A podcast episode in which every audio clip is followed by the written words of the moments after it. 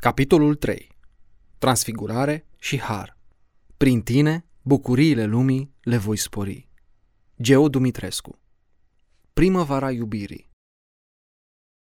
Plasată de exegeți între cele mai frumoase istorii amoroase ale secolului 20, iubirea dintre Cornelia și Constantin Pilat strălucește prin adevărul și profunzimea sentimentelor exprimate într-o formă literară perfectă. După declanșarea Marii Conflagrații, doi studenți români ai Universității din București se îndrăgostesc nebunește, descoperind totodată exigența transformării interioare. Toate stările sufletești, relatate în epistolar, au temperatura incandescentă a poveștilor despre Dante Alighieri și Beatrice Portinari sau dramatismul relației dintre Soren Kierkegaard și Regine Olsen. În puține scrieri contemporane, trăirea plenară a iubirii atinge o asemenea intensitate. Fiu născut din iubirea dintre un poet, Ion Pilat, și o pictoriță, Maria Procopie Dumitrescu, Constantin, alintat ca Dinu, a văzut lumina zilei în 19 noiembrie 1921. Crescut într-o familie din neamul brătienilor, pe linie maternă, a cunoscut pe moșia de la Miorcani, tihna aristocratică și farmecul vieții intelectuale. Înzestrările cărturărești l-au ajutat să redacteze câteva iseuri și monografii importante, dar și să devină asistentul profesorului George Călinescu la Catedra de Istoria Literaturii Române Moderne. Cornelia Filipescu s-a născut la București în familia unui fruntaș social-democrat. A crescut într-o atmosferă austeră, fiind marcată de sărăcia materială și, totodată, sceptică la adresa consolărilor religioase. Eleva liceului Regina Maria, Cornelia Filipescu a urmat apoi cursurile Facultății de Istoria Artei și ale Facultății de Litere și Filozofie din București. L-a cunoscut pe Dinu Pilat în 1941, după o zi petrecută la predeal pe o pârtie de schi. Începutul relației e marcat de patosul încrederii și verva fericirii. Într-un monolog ușor alintat, Dinu se întreabă. Va veni fata pe care el a descoperit-o în sfârșit, dând un sens nou vieții lui, până atunci goală și deșartă? Sau pânza corăbiei ei va trece pe lângă insula singurătății lui, amăgită de alte limanuri? Apelative duioase, Dinu Drag și Nelly Drag, îmbracă starea de prezență a îndrăgostiților. Nimic nu e mai puternic decât sentimentul uimirii care rămâne atributul suprem al inteligenței spirituale. Cugetul vrăjit al celor doi amorezați fotografiază scenele orașului. Iată ce-i scrie Dinu logodnicei sale. 31 ianuarie 1943, București. Nelly Drag. Au fluturat aripi de cocor pe zarea orașului cenușiu, au înflorit ghiocei în mâini negre de țigancă, a trecut un galop de faun prin sângele amorțit al citadinilor, care au tresărit deodată tulburați, Presimți primăvara tot așa cum presimți și începutul unei iubiri, printr-o stare de mirare lirică. N-am ieșit să mă plimb, fiindcă drumurile mele nu pot fi decât în tovărășia ta. Am rămas așadar acasă cu tribul indienilor mei. Lumina soarelui, care are la ora aceasta nuanțele chihlimbarului, s-a prelins pe fereastră și își joacă razele în părul fotografiei tale. Ce dorm este de tine, de părul tău bogat și învălurat, pe care degetele ar vrea să-l frământe de ochii tăi mari și gravi care amintesc privirea infantelor lui Velasquez, de buzele tale pline și calde pe care tinerețea mea a cunoscut plenitudinea superba sărutului, de trupul tău de fată tânără și mândră, în care presimt parcă tresăriri de pur sânge arab. Nelly, Nelly, Nelly, știi că vine primăvara? Știi că suntem în ceasul cel mai splendid al tinereții, când îți simți viitorul ca un șoim pe umăr? Știi că ne iubim cu intensitatea primitivilor, care n-au cunoscut încă frâul, sațul sau blazarea? În ceasul presimțirii începutului de primăvară, primește la picioarele tale închinarea tinereții mele tumultoase.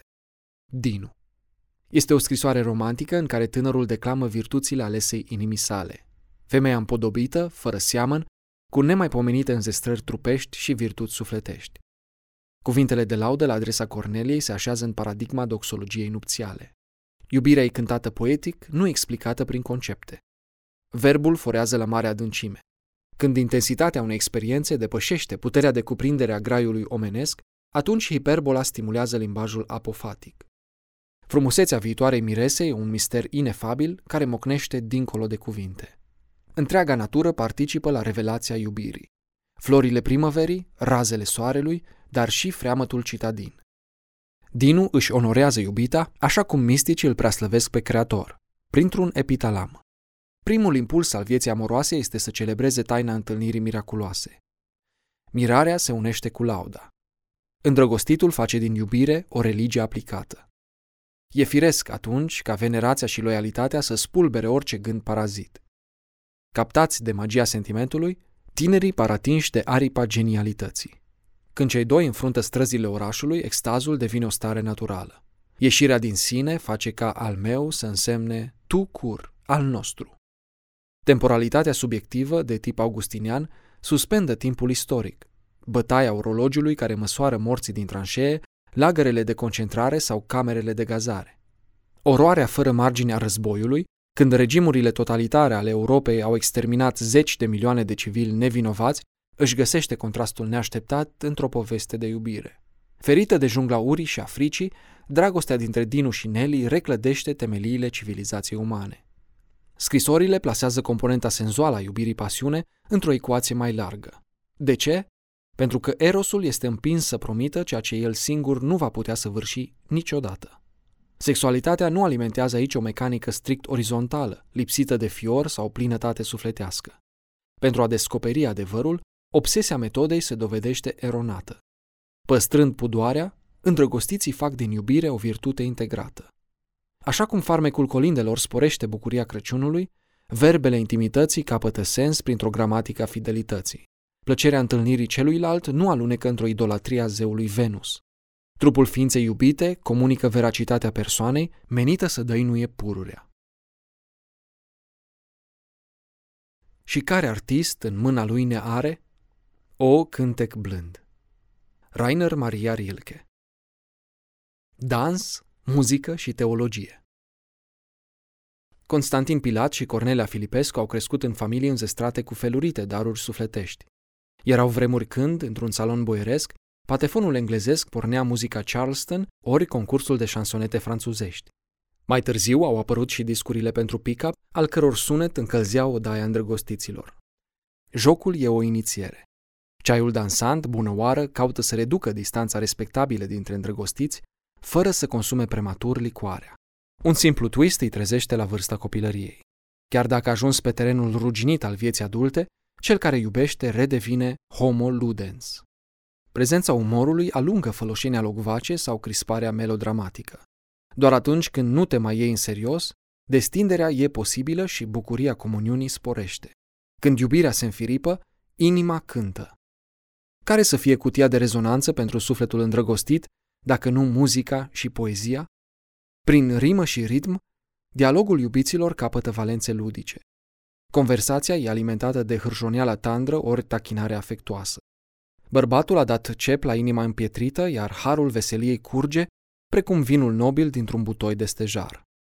Când există încredere, adâncul pe adânc cheamă. Dincolo de simplul divertisment, jocul de limbaj al iubirii ne invită la creativitate. Omul e un animal simbolic. De aceea, prin calambur, cuvintele exprimă tandrețea pe care mâinile o epuizează prea ușor. Jocul poate fi vesel, dar și solemn. Într-o misivă scrisă în vara anului 1942, Dinu își compară sentimentele față de Nelly cu acordurile grave și adânci ale muzicii lui Bach. De altfel, până la finalul vieții, cuplul Pilat a trăit pe acordurile marilor clasici. Într-o mărturisire făcută după moartea lui Dinu, soția făcea următoarea mărturisire. Dacă poate exista o consolare pentru mine, este că, aducându-l acasă, prin mângâierile mele și prin muzica ce ne lega pe amândoi, am reușit să trezesc în conștiința lui, fie și numai pentru câteva clipe, timpurile adânci ale iubirii noastre. Între poeții modernității, pe care Ion Pilat i-a și tradus, Rainer Maria Rilke a înțeles poate cel mai bine unitatea transcendentală dintre muzică și dragoste. Într-un poem celebru, el asemuiește îmbrățișarea iubiților cu suprapunerea două coarde sub degetele unui virtuos.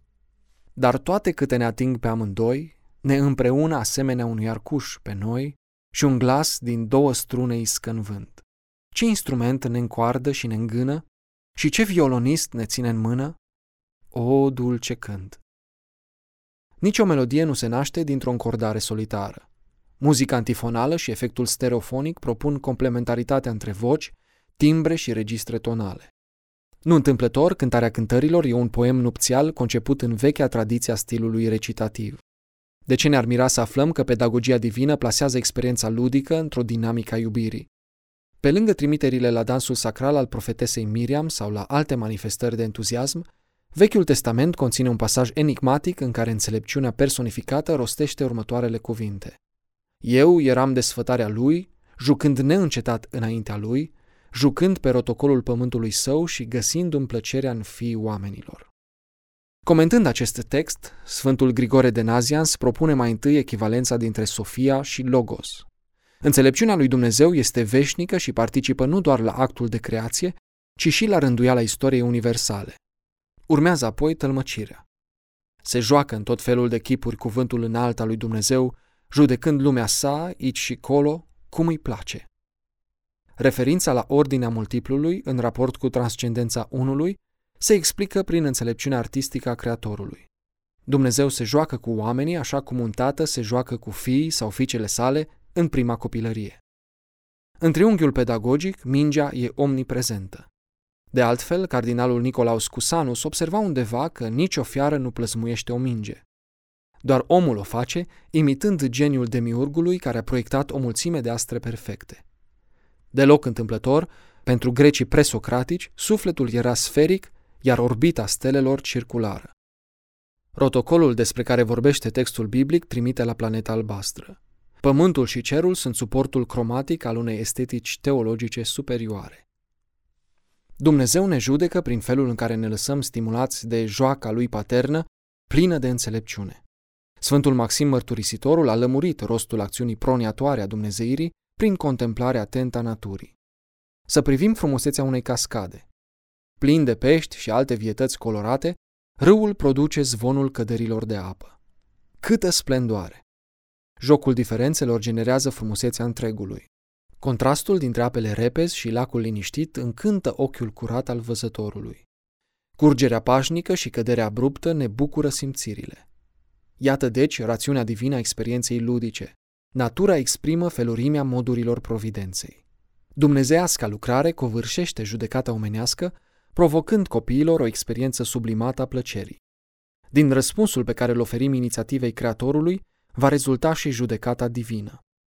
Harul necreat al iubirii lucrează în tocmai, prin mișcări surprinzătoare de inserție și retragere, atac și odihnă, apariție și evanescență. Rolul nostru? Să fim parteneri. Suntem dansatori într-o teodramă nocturnă. Fără acest dute vino, relația dintre Dumnezeu și om ar fi searbădă. Sensul creației nu poate fi redus la supravegherea unor bunuri fixe puse sub inventar. Ori iubirea adevărată chiar refuză transformarea celuilalt într-un obiect oarecare. Doar marfa expiră, persoana inspiră. Iubiții se joacă ca niște prunci.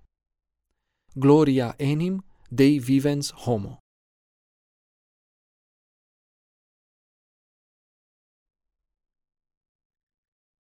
Numai dragostea noastră stă dreaptă în bătaia vântului și așteaptă. Radu Stanca The Promised Land Copiii făgăduinței își amintesc legământul lui Dumnezeu cu Noe sau juruința făcută lui Avram. Situată între acum și nu încă, clipa de gloria iubirii umane este, de fiecare dată, promisiunea. Femeia, convinsă că starea de îndrăgostire poate fi o simplă învolburare, vrea să ancoreze relația într-o terra fermă. Incertitudinile prelungite sunt periculoase. 3 decembrie 1942 București. Dinu Drag, bla bla bla. Cheia hermeneutică a textului e conținută într-un singur cuvânt, făgăduința. Când îndrăgostiții se descoperă unul pe celălalt, vibrația cuvintelor aduce la suprafață uriașe latențe sufletești. De ce facem promisiune atunci când iubim? Nu pentru că ne-am hrănit din iluzii, nici pentru că am vrea să înșelăm așteptările cuiva. Ca arhitecți ai viitorului, noi proiectăm neîncetat scenarii. Nu putem trăi tensiunea dintre azi și mâine, dintre posibilitate și actualitate. Privită dintr-un unghi teologic, făgăduința revelează dimensiunea iconică a naturii umane. Dumnezeu promite, iar diavolul îl imită. Viața omului e prinsă în menghina a două șapte mincinoase. Nu veți muri și nu veți învia. Narațiunea biblică îl prezintă pe Adam ca pe întâiul beneficiar al încrederii divine receptorul privilegiat al darului libertății. Nici măcar tulburarea produsă de făgăduința șarpelui n-a schimbat experiența timpului istoric, rostogolit ca o enigmă vie și surprinzătoare, orientată spre clipa judecății finale. După un început idilic, Nelly și Dinu se văd nevoiți să insereze timpul lor subiectiv într-o realitate istorică nemiloasă. Nu e ușor să armonizezi certitudinea clipei cu anxietatea față de un viitor necunoscut. Nu-mi va fi teamă de învolburările vieții ce vor veni peste mine, oricare va fi sfârșitul, spune Nelly în chip premonitoriu, înaintea invaziei sovietice. Nu știu ce se va întâmpla cu noi în viitor. Poate nu ne vom putea vedea foarte mult timp, adaugă ea câteva luni mai târziu. Chiar dacă nu știe ce anume o așteaptă, Nelly îmbrățișează iubirea Paulină care pe toate le nădăjduiește. Treptat, experiența romantică se metamorfozează într-un veritabil catarsis, o inițiere stoică în arta răbdării. Eu nu cer vieții altceva decât să mă lase să stau lângă tine. Nota Cornelia Filipescu la 22 aprilie 1943, înainte să ajungă doamna Pilat. Intuiția veșniciei străpunge opacitatea biologiei. Iubirea conjugală nu e bricolaj social sau vreun remediu vremelnic împotriva fornicației. Orice automatism vicează poezia relației dintre bărbat și femeie. Căsătoria nu e nici artă pentru artă, nici tehnică depersonalizată, ci glasul inimii care năzuiește către nemurire. Dragostea autentică evită atât exhibiționismul erotic, cât și moralismul ipocrit. Ceea ce îndrăgostiții cultivă, înainte de toate, e promisiunea veșniciei. Fără să etaleze o retorică sanctimonioasă, dar păstrând credința vie într-un Dumnezeu iubitor, Dinu și Nelly înfruntă limita supremă. Cei doi nu vin la oaltă pentru a sluji chemării speciei, nici pentru a celebra vreo estetică dandy. În egală măsură, corespondența lor evită plasa de siguranță a limbajului juridic, grăbit să invoce drepturi și obligații contractuale. Chiar fără să rostească un jurământ formal, iubitul și iubita își dăruiesc viața unul altuia, fără regrete și fără rest. Când asumarea faptului de a fi împreună e totală, dragostea încetează să mai fie o aventură pasională sau vreo loterie măruntă. Iubirea este un har aparte, o mărturisire care va presupune, în acest caz, martiriul. Dincolo de panică se naște deodată o senzație nouă, aceea a provizoratului și a efemerității. Și dincolo de conștiința provizoratului și a efemerității, certitudinea prezenței unui Dumnezeu. Notează undeva Dinu. Privite dintr-o asemenea așezare sufletească, orice rătăciri, precum infidelitatea, adulterul sau divorțul, apar drept manifestări ale înșelării de sine. Lucrul real se petrece atunci când pâinii și vinului li se adaugă cuvintele. Rubem Alves Pariul veșniciei Tonul misivelor diferă de stilistica dulceagă a altor jurnale amoroase. Scrisoarea lui Nelly din 3 decembrie 1942 poartă în filigran referința biblică la relația specială dintre Dumnezeu și Israel, poporul ales.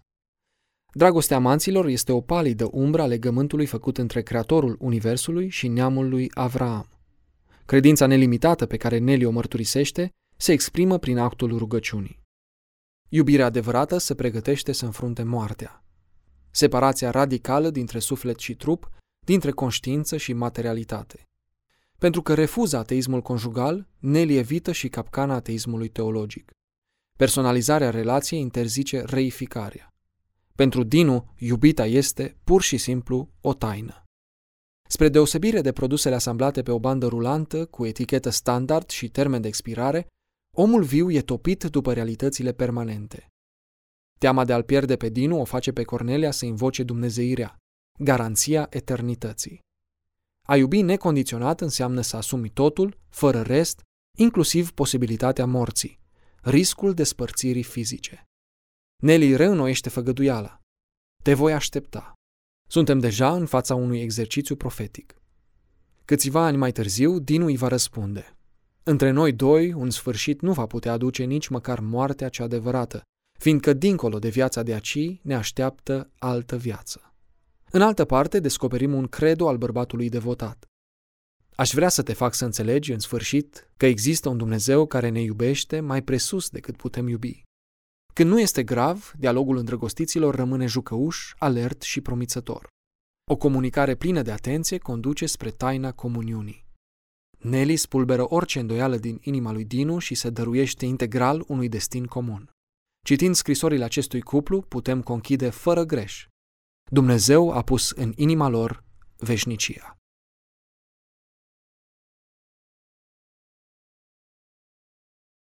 Nunta-i taina din veci. Ioan Alexandru Cununie și copilărie Iubirea înfrânge egoismul sau frica. Cu toate acestea, dragostea nu se înfiripă dacă voința nu-i slobodă ca pasărea cerului. În lipsa libertății apare siluirea. În absența afecțiunii, legământul e robie. Dacă libertatea e o necesitate înțeleasă, ne putem întreba, oare ce resimte și ce anume pricepe Nelly în pragul suferinței? Faptul că, în absența lui Dinu, viața și-ar pierde sensul. În fața prigoanei, cei doi fac trecerea de la iubirea posesivă către dragostea oblativă, de la emoția trupească spre trăirea spiritualizată. Căsătoria e oficializată liturgic la finele anului 1944.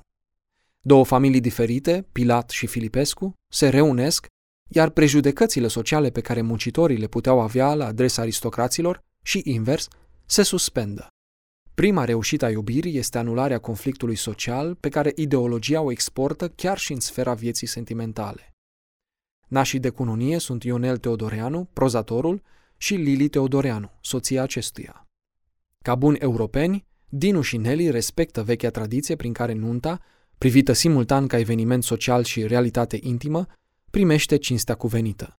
Dacă romanii aveau un zeu al iubirii, dând relației conjugale un rost pur utilitar, creștinii își amintesc și astăzi de minunea lui Isus din Cana Galilei. Preotul așează cununile, semnele demnității regale, pe fruntea lui Dinu și, respectiv, a lui Nelly. Binecuvântarea impune rostirea publică a unei exigențe reciproce. Iubirea trebuie trăită simultan ca dar și datorie. Bărbatul nu-și va reduce nevasta la statutul de obiect ornamental, așa cum soția nu-l va trata pe soț ca pe un furnizor de servicii domestice. Căsătoria are o funcție socială, dar izvorăște, fundamental, dintr-o harismă. Constantin Brâncuș își folosea dalta pentru a șlefui materialul din lemn, marmură sau piatră, mângâindu-și ritualic opera de artă. În același fel, Nelly aplică puterea verbelor asupra unui viitor neîmblânzit. Ziua de astăzi seamănă cu tine. Soare și vânt mult. Oricâtă mizerie materială ar fi adus teroarea istoriei postbelice, sufletul lui Dinu e inspirat de frumusețea lui Nelly, căpătând astfel strălucire și sagacitate. Prin efectul conjugat al mângâierii mâinilor și al cuvintelor blânde, femeia aliasă și umanizează bărbatul. Vorbele atent cântărite dau rotunjime suprafețelor rugoase ale relației. Pentru cei deschiși față de misterul procreației se pregătește apariția unui moment stelar. În 1947 se naște Monica, unicul prunc al familiei Dinu și Nelly Pilat.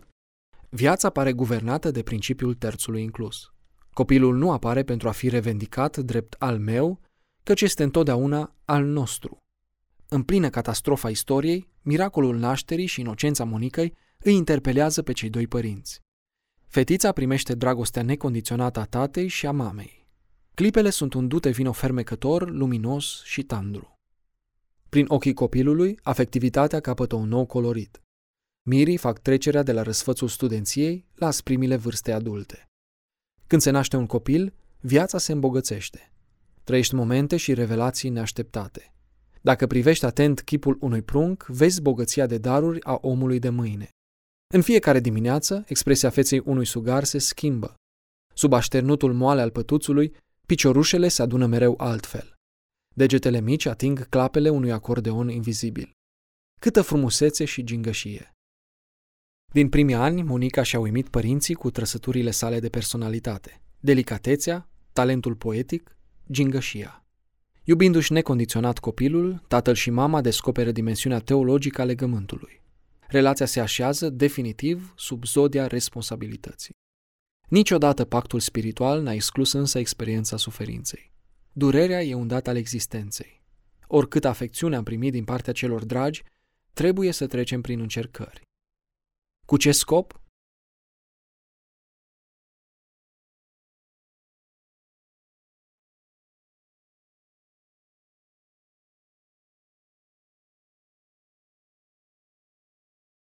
Dragostea nu cade niciodată. Pavel din Tarsus Puritate și suferință Imediat după terminarea războiului, Nelly și Cudinu au trăit modest, sub furtuna vânătă a istoriei. Circumstanțele exterioare erau apăsătoare.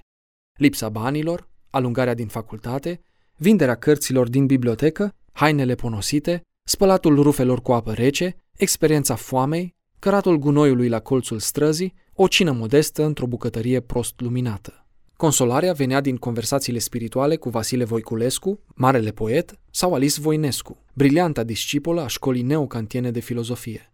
Pentru micul taifas politic, Dinu Pilat îi întâlnea pe Arșavir Acterian și pe Nicolae Steinhardt, cu care discuta despre invazia sovietică a Budapestei din 1956 și despre viitorul Europei în general.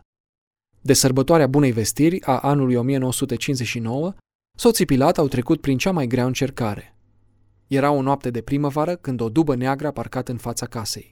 Niște gealați au bătut la ușă, au prezentat un mandat de arestare din partea Tribunalului Poporului și l-au înșfăcat pe firavul scritor sub privirile disperate ale lui Nelly. I-au pus cătușe la mâini, l-au transportat la Malmezon, unde l-au aruncat în beciurile reci ale clădirii securității. Câteva zile la rând, sunetul clopotelor de la o biserică din vecini a fost singura lui consolare. A urmat percheziții, interogatoriul nemilos și bătăile aplicate unui trup atins de tuberculoză.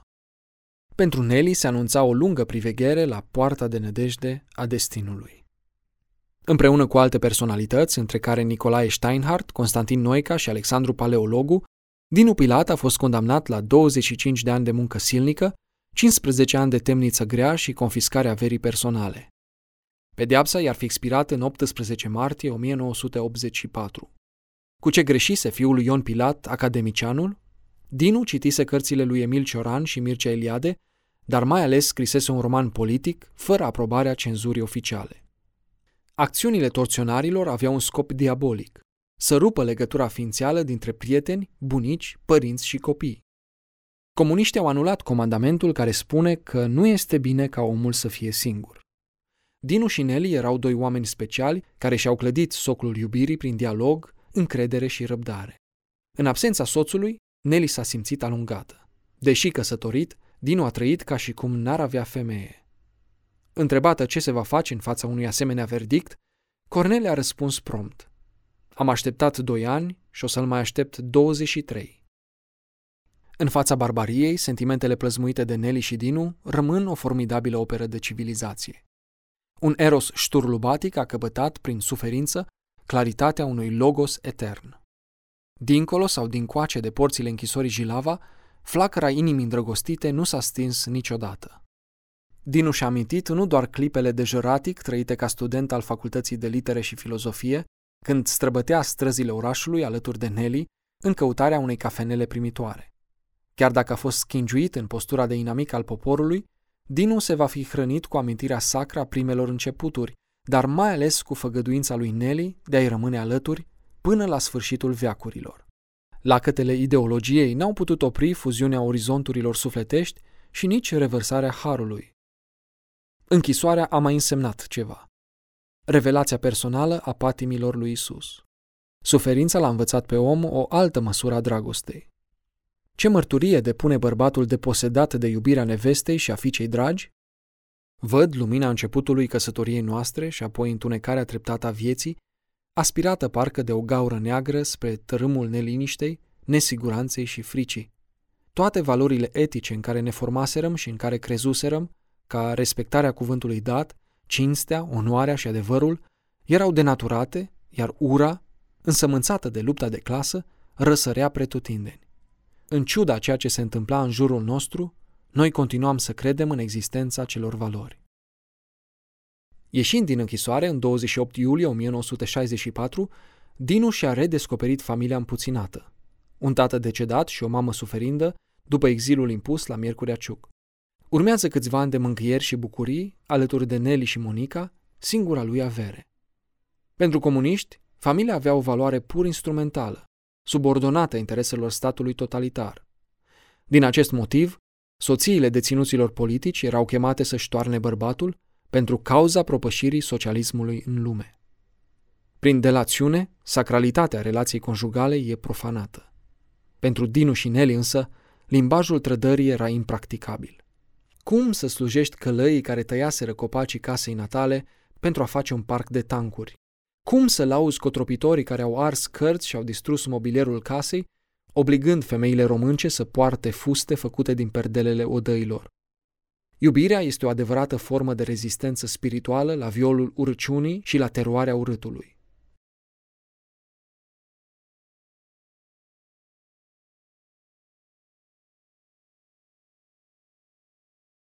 Recunoștința este memoria inimii.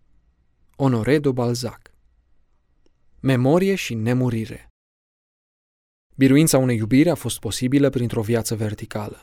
Dinu a murit suferind de cumplite dureri craniene cauzate de bătăile primite în închisoare. Cei dragi l-au plâns și au renăscut chipul prin puterea mintirii. Într-un text celebru, fericitul Augustin aseamănă memoria cu nenumărate câmpii, peșteri și caverne. Din cotloanele memoriei afective au ieșit la iveală trăiri calde, imagini luminoase sau chipuri fericite ale celui dispărut. Așa cum observa Horia Roman Patapievici, imaginea lui Dinu a început să reapară, aievea, înconjurată de haloul cristic al celui care spune Iată eu cu voi sunt în toate zilele, până la sfârșitul viacului. Ideal, rememorarea este o sinteză. Realitatea ne-a obișnuit însă cu suita de lacune, repetiții ori sinapse ratate ale memoriei noastre subiective. Ezitările ne fac șovăielnici. Identitatea noastră este, de fapt, un arhipelag. Când uitarea intervine, malurile s-au erodat deja. Deasupra apelor sufletești, felinarul minții caută țărmul, așa cum raza lunii atinge talazurile mării.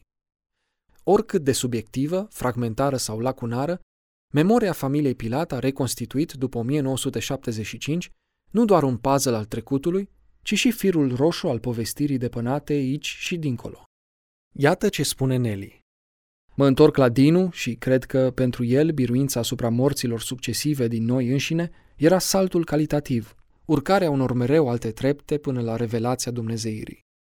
Cel drag n-a dispărut niciodată din sufletul supraviețuitorilor săi. În vise, evocări sau simple întâmplări cotidiene, chipul soțului, vocea tatălui sau privirea fratelui reveneau sistematic.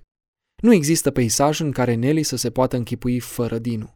Iubirea vede coincidențele ca pe niște semne cu tâlc. Moartea e un fapt divers. Dinu rămâne o prezență continuă pentru întreaga familie. Cel dispărut revine prin suprapuneri semnificative ori sincronicități neînțelese de oamenii situați în afara spațiului afectiv. Iubirea postumă e un instrument de cunoaștere a lumii nevăzute. A nu uita e proba faptului că-ți pasă. Memoria funcționează ca un iceberg. Partea vizibilă e întotdeauna mai mică decât fragmentul scufundat în adâncuri. Să reconstitui întregul unei vieți. Iată o sarcină imposibilă. Ce poți să faci atunci? Doar să-l aproximezi, exersând virtutea răbdării într-o stenială a iubirii, până la recapitularea eschatologică a tuturor celor văzute și nevăzute. Pentru familia Pilat, materialitatea cutiei cu scrisori contrasta cu evanescența amintirilor din copilăria Monicăi și studenția Nelei. Mai mult decât orice altă amprentă fizică, epistolarul ne arată în chip miraculos cum anume iubirea maritală poate acomoda, simultan, claritatea morală, vibrația sentimentală și fiorul mistic. Doar un sol plin de sevă spirituală permite creșterea iubirii în dimensiunea veșniciei. Fără acest orizont sacru, îndrăgostiții interbelici n-ar fi rezistat. Fără credință, disperarea produsă de pierderea celui drag n-ar fi adus împăcarea și revelația iubirii dincolo de moarte. Trei decenii consecutive, Dinu și Nelly au trecut împreună prin extazul erotic, agonia despărțirii și bucuria regăsirii. Vârsta chemării, vârsta pasiunii și vârsta desăvârșirii, toate slujite printr-o combinație unică între inteligența cognitivă, inteligența emoțională și inteligența spirituală. Citind istoria lor, simțim că am vrea și noi să dăruim, ori să primim, iubirea vie și adevărată, gajul fericirii tuturor. Și totuși, credința noastră a slăbit, iar rădăcina răbdării pare ca secat. Nu ne mai scriem scrisori pentru că nu avem curajul singurătății. Suntem hiperconectați, însă permanent distrați. Ne dorim starea de comuniune nemijlocită, dar filmul continuităților se rupe ușor. Ne zbatem între raționalismul searbă de-al minții, obsedată de calcul sau profit, și delirul pasiunii fără domiciliu, dornică de anonimat. Sătul să greșească, sufletul tânjește după altceva. A treia cale,